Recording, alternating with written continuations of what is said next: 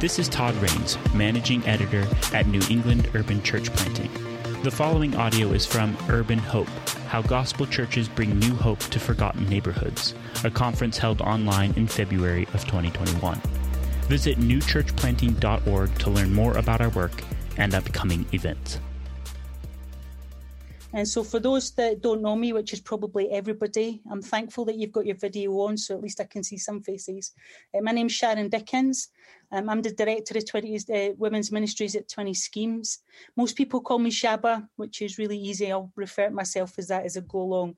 And I've been asked to think about um, what discipling women in the inner city looks like and make it interactive, which is really odd when you're not in the room and none of you are talking to me and all I see is four faces. And so we'll try our best. Um, I hope to speak slow enough so that everybody can understand my accent. But if you don't, it's okay. I'll give you a transcript and you can say, oh, that's what she was saying earlier. I'm also going to start my watch because I was told I have exactly 45 minutes and I can't go over or under time. So I'm going to try my best to be absolutely on time. But like most things, I'm not very good at the technical. Um, but I did organise in advance, so all I had to do was press a button. So, where do we start? A while back, when we could actually travel and see people in the same room, um, I was speaking at an event that actually had more than three people uh, in America, and so I'd packed my suitcase. Now I've travelled a lot, and so I can I can pack seven days into a really twenty five kilo thing pretty well, and still have enough outfits to survive. Um, and I was leaving church, and on the doorstep um, was two two ladies, Tasha and Katie, and they took one look at my suitcase and started mocking me. Apparently, my suitcase wasn't big enough because it didn't have enough shoes flying around there. But I started laughing because what we saw was Tasha heading out with Katie. So Tasha's just going on errands, and um, they're taking she's taking Katie along for the ride and they're they're just chatting. Well, they mocked me for a good five minutes before they went. But I had to chuckle to myself because this is a, such a perfect example. This little scene of discipleship in action. Like it might not seem on the surface or even be significant, but here was this old, like older, mature lady, Tasha. Well, she wasn't that old, but she's definitely more mature. And Katie, a new believer, and what she was doing was just doing life on life with her and it was really Titus 2 in action. It was really nice as well because for me, like 10 years before it, um, well, probably more like seven, it would have been the other way around. It would have been me being the older woman, speaking into the younger woman's life, Tasha, who and um, hanging out with her and just doing life. And in that moment, what you saw was three generations of Christians older women, me, because I'm ancient, speaking into a younger woman's life, Tasha, who's speaking into a younger woman's life, Katie. So it's exciting. And that's what we're going to talk about tonight. Practical inner discipleship, say specifically inner cities, but I think discipleship across the board needs to be like this. So as we start to think about it, I'm only going to use like two verses and it's going to be Titus 2, 3 and 5. Now I know that like there's reams of books on this and they'll have done it miles better than me. Tons of blogs, especially on the women's stuff. Um, and I'm really not a one for following the trends, but it's such a good such a good example of what God wants us to use as a discipleship framework that it's hard for us not to avoid it. So Titus 2, 3, 3 to 5 says, older women Likewise, are to be reverent in their behaviour, not slandering or slaves to much wine. They are to teach what is good, and so train the young women to love their husbands and children, to be self controlled, pure, working at home, kind, and submissive to their own husbands, that the word of God may be eh, not be reviled. That that's simply it. And in Titus 2, what we see is two things. Firstly, we see clearly what a godly, mature woman are called to do and how they're supposed to behave. And secondly, you see clearly godly, mature women, what we're supposed to do with that. We're supposed to teach the, the young women to be godly women. So, really, in this session, we're going to look at just two things being a godly example and teach and disciple the younger women. It's as simple as that. So I was at a conference. I know it sounds like I go to conferences all the time, and sometimes it does feel like that, but recently it has, it hasn't.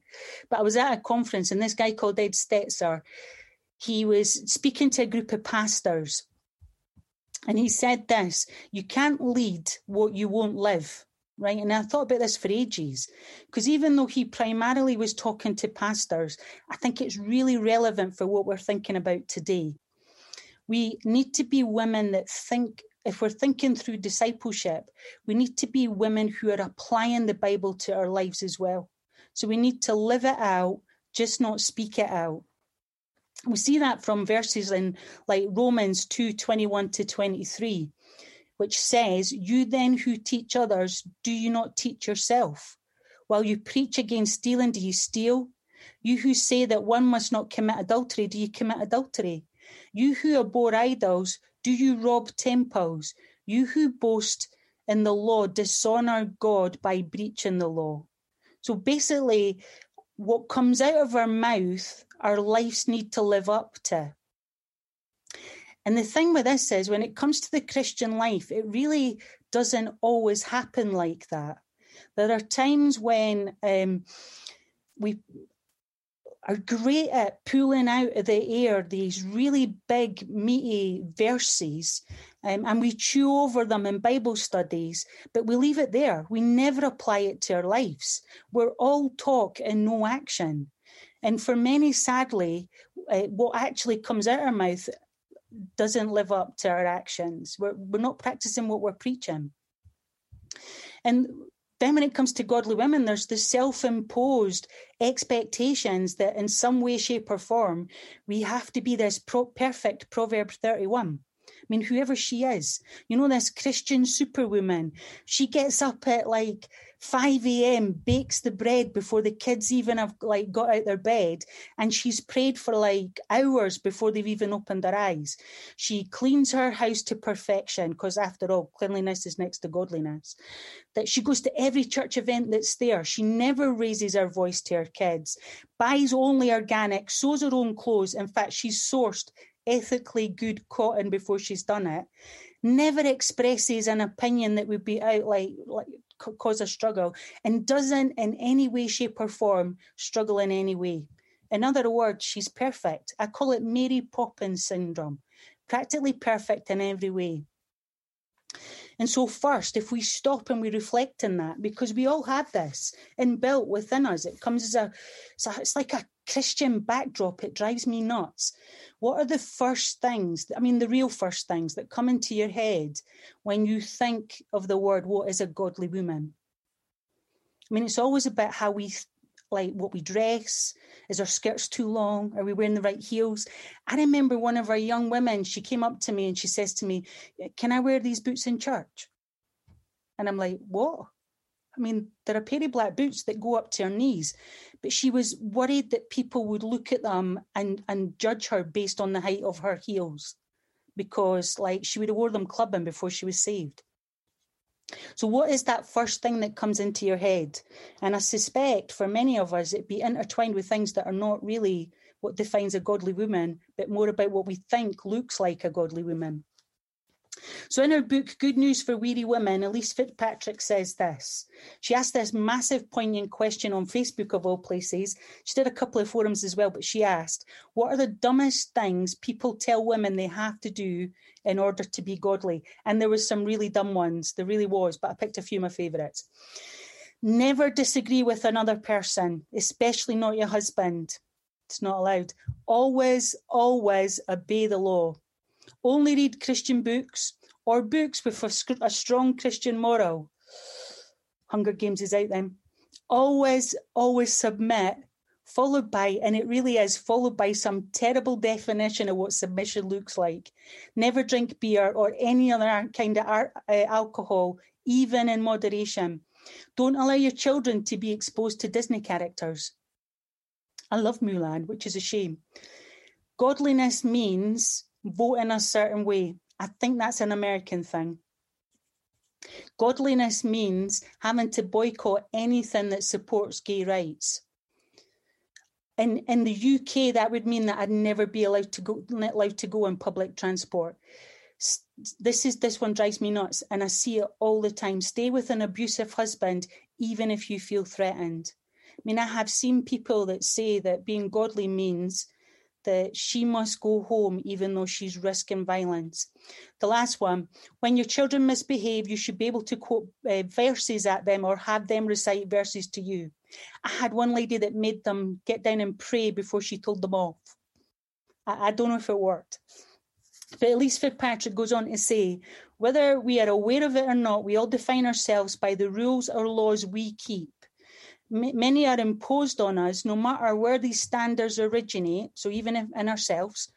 Once a rule has taken root in our lives, it's nearly impossible to extract it, especially if it comes with some sort of promise of reward or threat of punishment even if it's a made up one. So if we believe that God's God is pleased by our rule keeping, we will find it difficult to abandon those rules without feeling guilty and fearing that something bad will happen to us if we don't comply. That's not godliness, that's legalism. But that's what we teach is godliness. So all too women, uh, often women can get sick, sucked into this lie, following this imposed, imagined rule book that we give for this practically perfect in every way person. Um, it's like we teach women that they've got to be floating along in some sort of imaginary Christian bubbled cloud uh, in their perfect false image um, of what this godly looks like. It's a fake impression of what the Christian walk is. It's not good, it's not helpful, and it's not biblical. So a godly life is one that um, doesn't, it's not one that's without trial or struggle. It's one that examples Christ and, and our dependence on him in the midst of that trial and still stands firm. Trevor uh, Trevin Wax says this in a podcast. Uh, it was called per, uh, "Pursuing Faithfulness in an Age of Anxiety." He said this: "Don't let people think struggles is an anomaly for Christians. We may not be defined by it by the struggle, but it doesn't mean that we won't face the struggle. And so, all too often, um, we teach young Christians that what a godly woman's like is someone that is surviving life without struggles. That's not what the Bible says, though. We know this in James 1 2 to 4. Count it all joy, brothers, when you meet trials of various kinds, for you know it's the testing of your faith which produces steadfastness it doesn't say if or none, it says when. There's a certainty it, an absolute certainty it. And Daniel Doriani, in his uh, commentary on this, basically says that in our response to those trials, it reveals our heart's condi- condition. God has shown us in the struggle what needs to be dealt with. And if we teach our women that that godliness is not to have those struggles, then how are they going to get the how the heart issue is going to be revealed? So again, stop and think. When you're faced with a trial, and I mean, think about it, when you're surrounded with your friend, what is your what's your your response to that? So what is it revealing about your heart? Who is it that you're relying on? And when you think about it and just reflect, in your midst of your struggles, what are you actually exempling? And that's like one of those mind blowing thoughts when you take it through to the end. If you take it that step further, because we're thinking about discipleship, when the young Christians are looking at you going through a struggle, what are you showing them about who God is in the battle with you? Now, that's a meaty thought to take home and chew over. I remember when we were very first when I was very first a Christian and I was doing some training, this guy called Ian Leach said to us, um, and it's a quote, I can't remember things five minutes old, but I never forgot this. You might be the only Bible someone reads. So, and you're sitting there thinking, what version of God am I telling people? Like, it's just freaky. So, as godly, mature women, we need to show women how to deal with the trials we face and to do that well. And then to do that, we actually, and this is when we get to the discipleship, you need to scoop them up and invite them in. You need to invite them into your lives, into your home, even when it's messy. So when your house looks like a tip and your kids are running riot, usually screaming and banging on something, you know they've always lost that shoe that they had 30 seconds later and you can't find for seven hours. And when like life is basically chucking you chucking bricks at you that's when women need you need to invite the young women into your life. They need to see how you handle that. They need to see when it's your worst day ever your hair's everywhere and your mascara is running. When the 17th time your phone's gone off and your kids are asking you the same thing for the 25,000th time they need to see how you ultimately example christ in those moments what they don't want to see is that fake facade because that teaches them nothing. But this is where it gets uncomfortable. We don't like it. We like to protect us and our image because we like to be thought of as fake godly. And um, when the idea of discipleship um, comes to us, we sometimes imagine this clean, structured, doesn't really like require much of our personal interaction. And we like that if we're being honest, because we don't want to make the sacrifice because messy is dis- demanding and it's uncomfortable. So, the first thing, we've got to be godly. 14 minutes in, we're all right, we're doing well. So, the second thing, and this is the longest because this is why everybody's here teach and disciple women. So Titus 2 doesn't mess around, right? There's no much doubt that as a mature, godly woman, we should be investing in younger Christians. Um, I would like pretty much go out there and say Titus is very clear it should be women teaching women. Um, the, be- the best example of what a godly woman like looks like is a godly woman. So I wouldn't do discipleship of any any guys. That's what the guys are there for. Doesn't mean I don't have something to say to them though. Um, and that's a side issue we need to think about as well. But reminding me that at the end, in case I go off track. So as we grow up in our faith, we need to help others along the way. So even us, as we've grown, um, if, for me, I've been a Christian for 30 years. But in the very beginning, I was so blessed because I had someone to ask the hard questions to, someone who helped me unravel what the Bible was really saying, helped me unravel my rubbish thinking, someone who patiently, continually pointed me to Christ. It was really annoying. I used to go in and um, go like this. I'd go, roar, like for about 20 minutes and whinge about something. And I really just wanted a cup of tea and a bar of chocolate. And she would say to me, What do you think Jesus is trying to teach you in this? And I would be raging. I'm like, I don't know what Jesus is trying to teach me. Just give me chocolate, make me feel better. But she always brought me back to Christ because that's where I needed to go. And it was one of the most helpful ways to help me navigate and learn what what God had to say about my life, but also learn what it was to be a Christian. So think back for some of you, it may be five minutes, but for, for those that like me, it's a long time. But what are the most helpful things that people like ever did for you when you came to faith? Um, when I came to faith, I grew up in a, a, a, I came to faith in a scheme, not the one that I'm in, but another one at the other side of Edinburgh. And I did some horrendous things before I was saved. And when I first got saved, um, I was surrounded by what I thought were mature Christians and they would talk absolute rubbish to me about what God was going to be like. They'd tell me things. I was terrified. Um, and I would go to my friend Marge and I would do raw, and she would help me unravel all the guff, which is a good Scottish word. Um, everybody, the rubbish everybody was telling me, and she'd say, Now let's see what the Bible has to say about that. And it was so helpful. It's part of why um, I, think it's part of why I really love discipleship now. Um, and uh, the other really simple thing, I remember being in a class and the guy said, turn to First Corinthians. And I'm like, what? I'd been saved for three seconds. And this guy leaned over and he said to me, second part of the Bible, it's the big one, second two. And he taught me these things about how to find it. And then he said, the big number's the chapter and the little one's the verse. We take for granted all those things. We need to help them navigate even the Bible.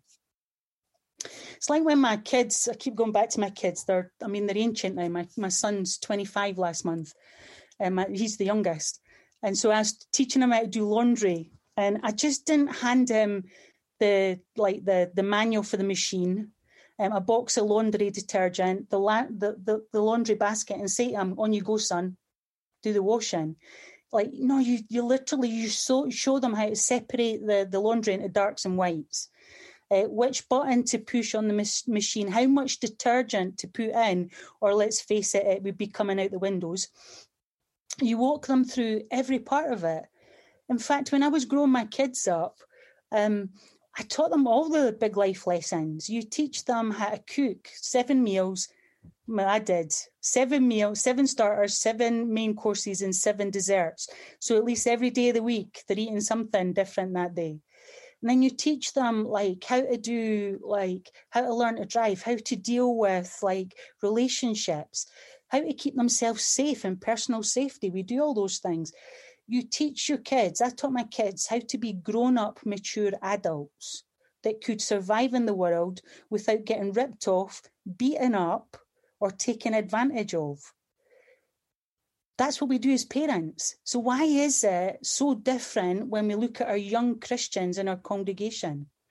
We need to help them grow up to be mature adults so that they can withstand, well, we would use Christian words, see the sheep from the, the wolf from the sheep, so they can see who's really dodgy and avoid them. Yet, when you think about it, the way that we do discipleship for many believers is that we help them grow up by doing what? We hand them a manual, except we call it the Bible. We give them the odd instruction and let them get on with it. It's like in Christian circles, we are so used to this set format of discipleship being Sunday service, Bible study, prayer meeting through the week, and that's enough. Like, we wouldn't let our kids grow up that way. Discipling Christians from an unchurched, inner city, potentially chaotic background is absolutely difficult. It's not a once a week thing. They hang out with, I literally spent every second I could with Tasha. Um, and she hangs out with her friends all day. Like, even when they part company, they're texting as they're going in the house. And then when they get in the house, they FaceTime. And you're like, what are you talking about? You've been talking to her for 12 hours. Why can't you put it right? When you've got friends like that uh, that are in each other's lives all the time, um, hanging out, being part of, and suddenly what you take them away from that when they become Christians and you offer them an hour and a half a week's Bible study a week. And then you wonder why they struggle. We need to walk alongside um, meet up with them more than what it's a 24 7 living with, walking alongside, sharing your life type experience. That's what discipleship needs to be. Specifically in the inner cities, deprived areas, but I would say in any Christian community, posh or not, um, discipleship provides a framework where believers can um, walk together with Christ, one to one relationships, deal with and face the tough stuff together within a context of that loving Christian community. It's the way it's supposed to be, encouraging each other to keep on keeping on, speaking wisdom into every situation, continually pointing them to Christ. In the discipleship relationship, we can pray, support, and example maturity. We see that in James 5:16. says, therefore, confess our sins to each other and pray for each other so that you may be healed. The prayers of the righteous person is powerful and effective. We have a role. But to know what to pray for, you actually need to be spending time with them.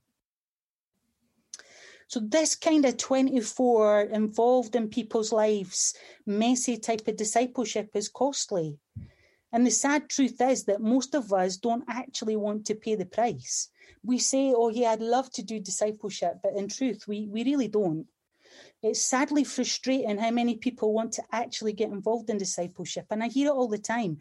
Oh, I'd really want to do this, but I don't really have the gifts, or I don't really know enough just now about the Lord. Um, I'm not really skilled enough. Uh, I'm not ready. Um, what if they ask me a really hard problem and I don't know the answer? Like, and the saddest excuse ever, and I hear this all the time and it makes me weep. I just don't have enough time in my schedule. Like, I hate that. Like, if you are genuinely too busy to have one more person in your schedule, then I'd say there's something seriously wrong with your schedule. In fact, I would be asking, who are you really serving with your time? like because we can't all we, there's, there's no way that none of us can just fit one more person in our schedule we just maybe need to think about it a bit more inventively so for example most of us eat three meals a day like unless you're abnormal and on some sort of fasting thing i don't know how you can cope with that but go for it but three we'll go with three meals a day right? That's 21 meals a week. I've done my maths. 1,092 meals a year, or 91, let's go for a month. So if you just tithe like a month in a month, that's nine meals that you can share with women and invest with them. So it doesn't mean you're actually adding else to anything else to your schedule. All you're doing is using your schedule and what you're doing a bit more inventively. I mean, you've got to eat, right? Um, I spend so two mornings a week. I meet two different women for breakfast. At the moment, we're doing it on Zoom. We don't actually eat, um, but it's my breakfast slot. And so we do breakfast together once a week. Um, particularly this one woman I've been meeting for three years from our congregation. When we could meet together, we would actually meet in my house at breakfast time, and I would invest with her. I would pray together. We'd have our quiet times uh, we would uh, read and uh, and speak into each other's lives. Now it's a one, it's it's an hour, it's an hour and a half tops. Um, I would be eating and doing my quiet time and praying anyway, and so it adds nothing more time wise to my schedule, but it adds so much benefit to my life and hers for the two of us to share in each other's lives. And in the beginning, she constantly said, Oh, thank you, Shaba, thank you, Shaba. But the truth was, I actually got more out of it, I think, than she did. Like it was, it's, it's not just a one way street. So when you start to think, actually, do you know what? It's just one meal. I could give up one meal a week. Then you, you you start to widen your horizons with little tweaks. You can make big differences. Take people shopping with you or going to the gym my new thing at the moment is dog walking. It is like my favourite one to one thing. I've got to walk the dog. I'm going to walk the dog in the rain anyway, so somebody else might be getting wet and miserable at the same time as me.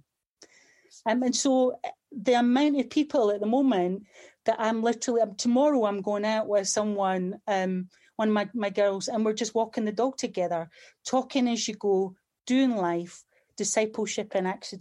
In action. It's these ordinary moments that we can reclaim and be more intentional with that can be sometimes the most valuable in our lives.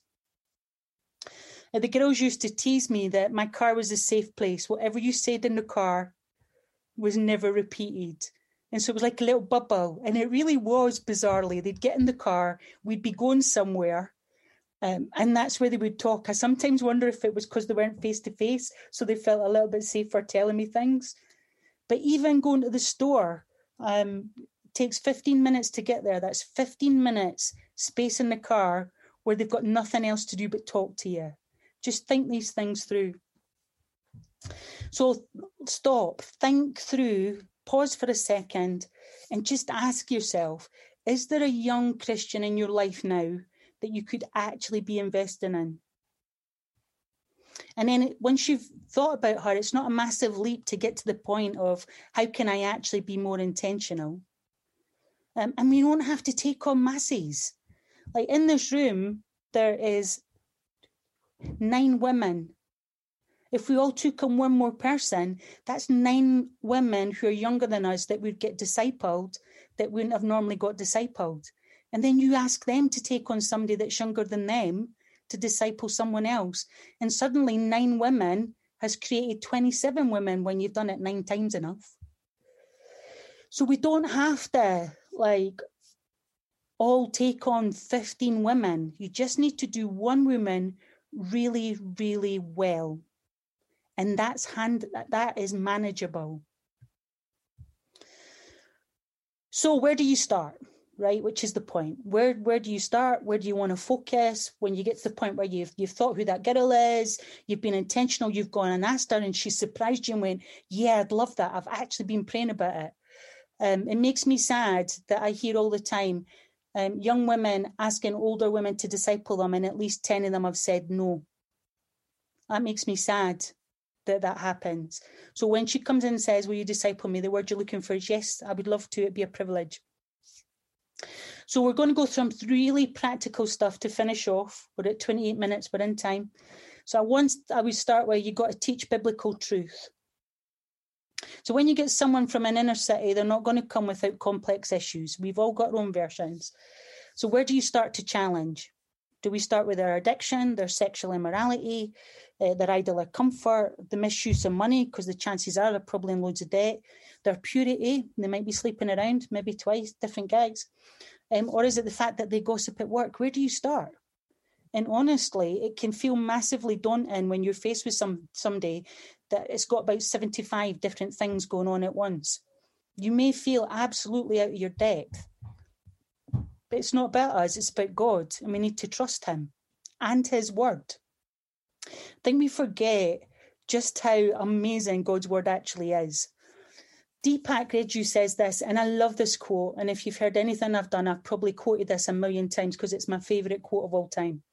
So it says, If you're a Christian who seeks to live faithfully and live according to God's word, you can help in most every situation. Full stop. You can't necessarily fix the problem. This is me now, which is what I think we want to do. But you can find ways to help them in their struggle. A centerpiece of this discipleship culture are the members teaching one another from God's word with the goal of growing in personal holiness. You, as in all of us, as a member, are called to counsel the word of God to one another. And whether you realize it or not, you are a soldier who sits in the front lines of the battle in the discipleship culture. It's not about what we bring to the table, it's about who we bring to the table. Your job is not to give them your wise counsel because you don't have any, any more than I do but God does. You bring his wise counsel to the table. And what you teach is the whole counsel of God, his word, the Holy, and it's the Holy Spirit that convicts when you disciple. I remember I'd been discipling this girl who's married to one of our deacons and amazing now. When she was first saved, she was uh, uh, she'd lost her kids. She was um, on drugs. She was lying to my face on a regular basis, thinking she's getting away with it. There's a whole catalogue of stuff. And I remember thinking, where do you start? Do you start with addictions? And I prayed and prayed and prayed. And it was really interesting. Where God took us was her anger. And so we spoke about her anger for two years. It's bizarre. Like God in his infinite wisdom absolutely knew exactly where to prod and challenge. Because see the heart of that matter, once she dug up that rooty anger, everything else came toppling down. Like some points I was actually, like, whoa, wait a wee second. You don't need to give up anywhere else just now. Just hang on. Because she was going so fast. But God knew exactly what area of her life he wanted to address and tackle first, and we need to trust him. So we need to constantly teach God's word because it's him who'll be doing the job. He's the one that convicts. And he taught us this. When Jesus was teaching his, his disciples, he taught them about himself. He taught them about his, he taught them his word, he taught them about his kingdom, he taught, taught them about what it looked like. He didn't avoid the hard conversations um, or make it more palatable he had or gloss over things, which is what we have a tendency to do. He he had the hard stuff straight in the stomach, um, and we need to follow his lead and trust his word. Two, life on life discipleship. Right, set the program. It's not an uh, an hourly rate thing. Jesus focused his attention on 12 people. He didn't do like an individual one to one session where, like, um, Peter or John on a certain day, he walked with them along the way ate with them, like lived with them, did life with them. And that's what we need to do along the way. We just need to get with people, no matter how messy it is, costly or consuming, and do life with them along the way, teach them along the way. I've said that three times now. Um, I'm going to say it again because it's important. Um, and the reality is, I, I don't mind repetitive because it's important. Um, the trouble is, when it comes to spending time with people, we always find times for the things we really want to do. And that's the challenge. So, three, we're not practically perfect in every way. We need to admit that we all need help. And it's really good for new believers to see that mature Christians actually haven't got it all sorted. It's a naivety that they have. We've all had it. We need to dispel the myth that actually we didn't have it all together. An example, godly behaviour in the midst of the trial. Again, I've said that as well. But they need to see how you deal with things. I don't want to really flog that horse because I flogged that horse in the beginning, but what I want to do is give a caveat, right? We want to be wise when we're speaking to new believers. You don't want to overburden them with stuff that's going to like crush them. But that's not an excuse for not sharing at all. So, what we do need to do is share, um, but with wisdom. Discipleship isn't detached or a professional relationship like a social worker. It doesn't have that clear cut boundaries that we would like. We do have to involve ourselves, but our job is to build up and not do harm. So, yes, we do need to share, but not overburden. We need to get to the heart of the matter. Now, we faff around as Christians all the time. People struggle with what's going on, and we never quite say what needs to be said unless you're Scottish. We get to the point all the time, quite hard, like heart, heartily at times. But it's like that scenario when your girlfriend is she's dating a guy that's not a Christian and you never quite take her aside and have the conversation. You'll pray for her in public, or your friends will be worried and you'll be talking about it behind the background. Um, but the reality is, even when you talk to her, you do some weird stuff about being unequally yoked and still saying, look, actually, this is what the Bible says, and here's the consequences for your actions if you follow this path. We need to love them enough to get to the heart of the matter, no matter the cost to us. Usually, when we don't want to challenge something, it's because of what we're afraid of. They might not be our friends, they might not like us, we don't want to be the bad guy. At the heart of all those statements is I and not them. And so we need to get past that. We need to speak the truth when we do in love, though. I can say this 17,000 ways, and we're at 35 minutes, so we don't have the time. I genuinely feel, and I, I do believe this, if you truly are speaking to someone from a position of love, no matter how hard the conversation, you're always going to be taking it from a gentle perspective. Um, it's like your kids when you're telling them off. You have to, you, you wouldn't scream at them, but you would gently reproach and bring them back, but you'd still have the conversation. So we need to do that. We need to do it in love. Sin's hard enough for us to deal with when we are practiced but it's hard enough, it's harder for the young Christian who doesn't even recognize it. Countless times in the Bible, we're, taught, we're told that we need to flee sin and run to God. And the trouble is that we flee what we should be pursuing, which is God, but we pursue what we should flee. As mature Christians, if we're struggling with that, how more is the young people, the young Christians that we're dealing with, struggling with that? You need to have those hard conversations in love to help them think through their actions so that they can see their their danger signs in a sense so you can prepare them to into action so that they can what is it my mum said? Hindsight's a wonderful thing. You want to prepare them before they walk into it instead of trying to catch them afterwards when it's all kiboshed. Point six point them to Christ and pursue righteousness. So when we point them to Christ, constantly encouraging them to, to pursue the righteousness that He set before us, what really happens is they begin to live with integrity. So actually, the chances are by that point you're challenging less and they're actually coming to you and confessing their sin. They'll say, I'm really struggling with gossip at work. Instead of you going, I've heard you gossip in church. The relationship with other changes because they're practicing things like forgiveness and patience and fighting temptation. And that actually has an impact on everything around them. And what you see is not only is that a witness to and an encouragement to the Christian, but it's a godly witness to, to those around them. A transformed life is kind of hard to ignore when you see it with your own eyes. So need to apply and be accountable. Number seven, we're really bad at, even when we do get to the point of keeping somebody accountable, right? So you've talked to them, brought the Bible to bear. You always seem to forget this last bit, what you're going to do about it.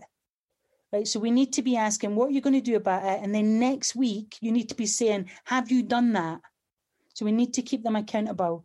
And then as we finish, the last thing I would say is you need to be patient. Like, let's not be discouraged. Change is slow, right? We need to be patient.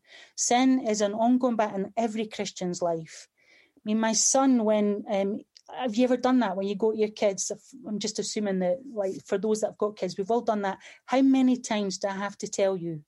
My son once said to me, seven. When I, and I was like, and he wasn't being cheeky, he actually thought I was asking him a question. But the truth is, God says to us all the time, How many times did I have to tell you? And do we answer seven? Seven times 77? Like the reality is, if God's asking us how many times do I need to tell you, then the chances are with the young the young Christians, they too are struggling with the things, and we need to be that patient also. We need to persevere.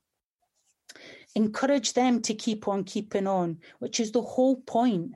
Point them to Christ. Keep praying for them. Keep them in the game. My pastor Mez, who spoke earlier, he has this thing. You need to. He talks about us because we always fall. He talks about how quickly you recover I mean, you fall flat on your face, you need to get back up and in the game straight away. We need to encourage them to, to fight well, to persevere in the faith and keep on keeping on. I've been doing discipleship for over a decade now with like some of the really like struggling, usually myself as well, Christians. And the, the thing is, it's it's amazing, it's a privilege, but it's also heartbreaking. They walk away. Um, we need accountability as much as everybody else it's it's absolutely hard to continually constantly point someone to christ when you see them walking over a cliff but you need to keep on keeping on and being faithful loving them enough to chase them when they need chased telling them the truth they don't need to hear and keep pointing them along the way. 40 minutes five minutes to go. I want to finish with this one verse. Philippians 1 6 says this that we as Christians, being confident of this, that he who begun a good work in you will carry it out to completion until the day of Christ Jesus. It's exactly the same for every person that we will be discipling. God's doing the work. It's His wisdom that's bringing it. It's the Holy Spirit that's transforming. We need to just keep pointing them to Christ. We are a signpost. We just need to do our job. That would be me finished. Is there any questions? Um, again, we've got three minutes, I think. Yeah, probably about two. Two. We've got time for one quick question then. Is there any in the chats? No time for quick questions? Anybody wave at me? This is like the easiest group ever. Um, I have some case studies that if I was doing a normal session, I'd give you a case study to walk through. If you want some of our stuff, then sign up to women at 20schemes.com.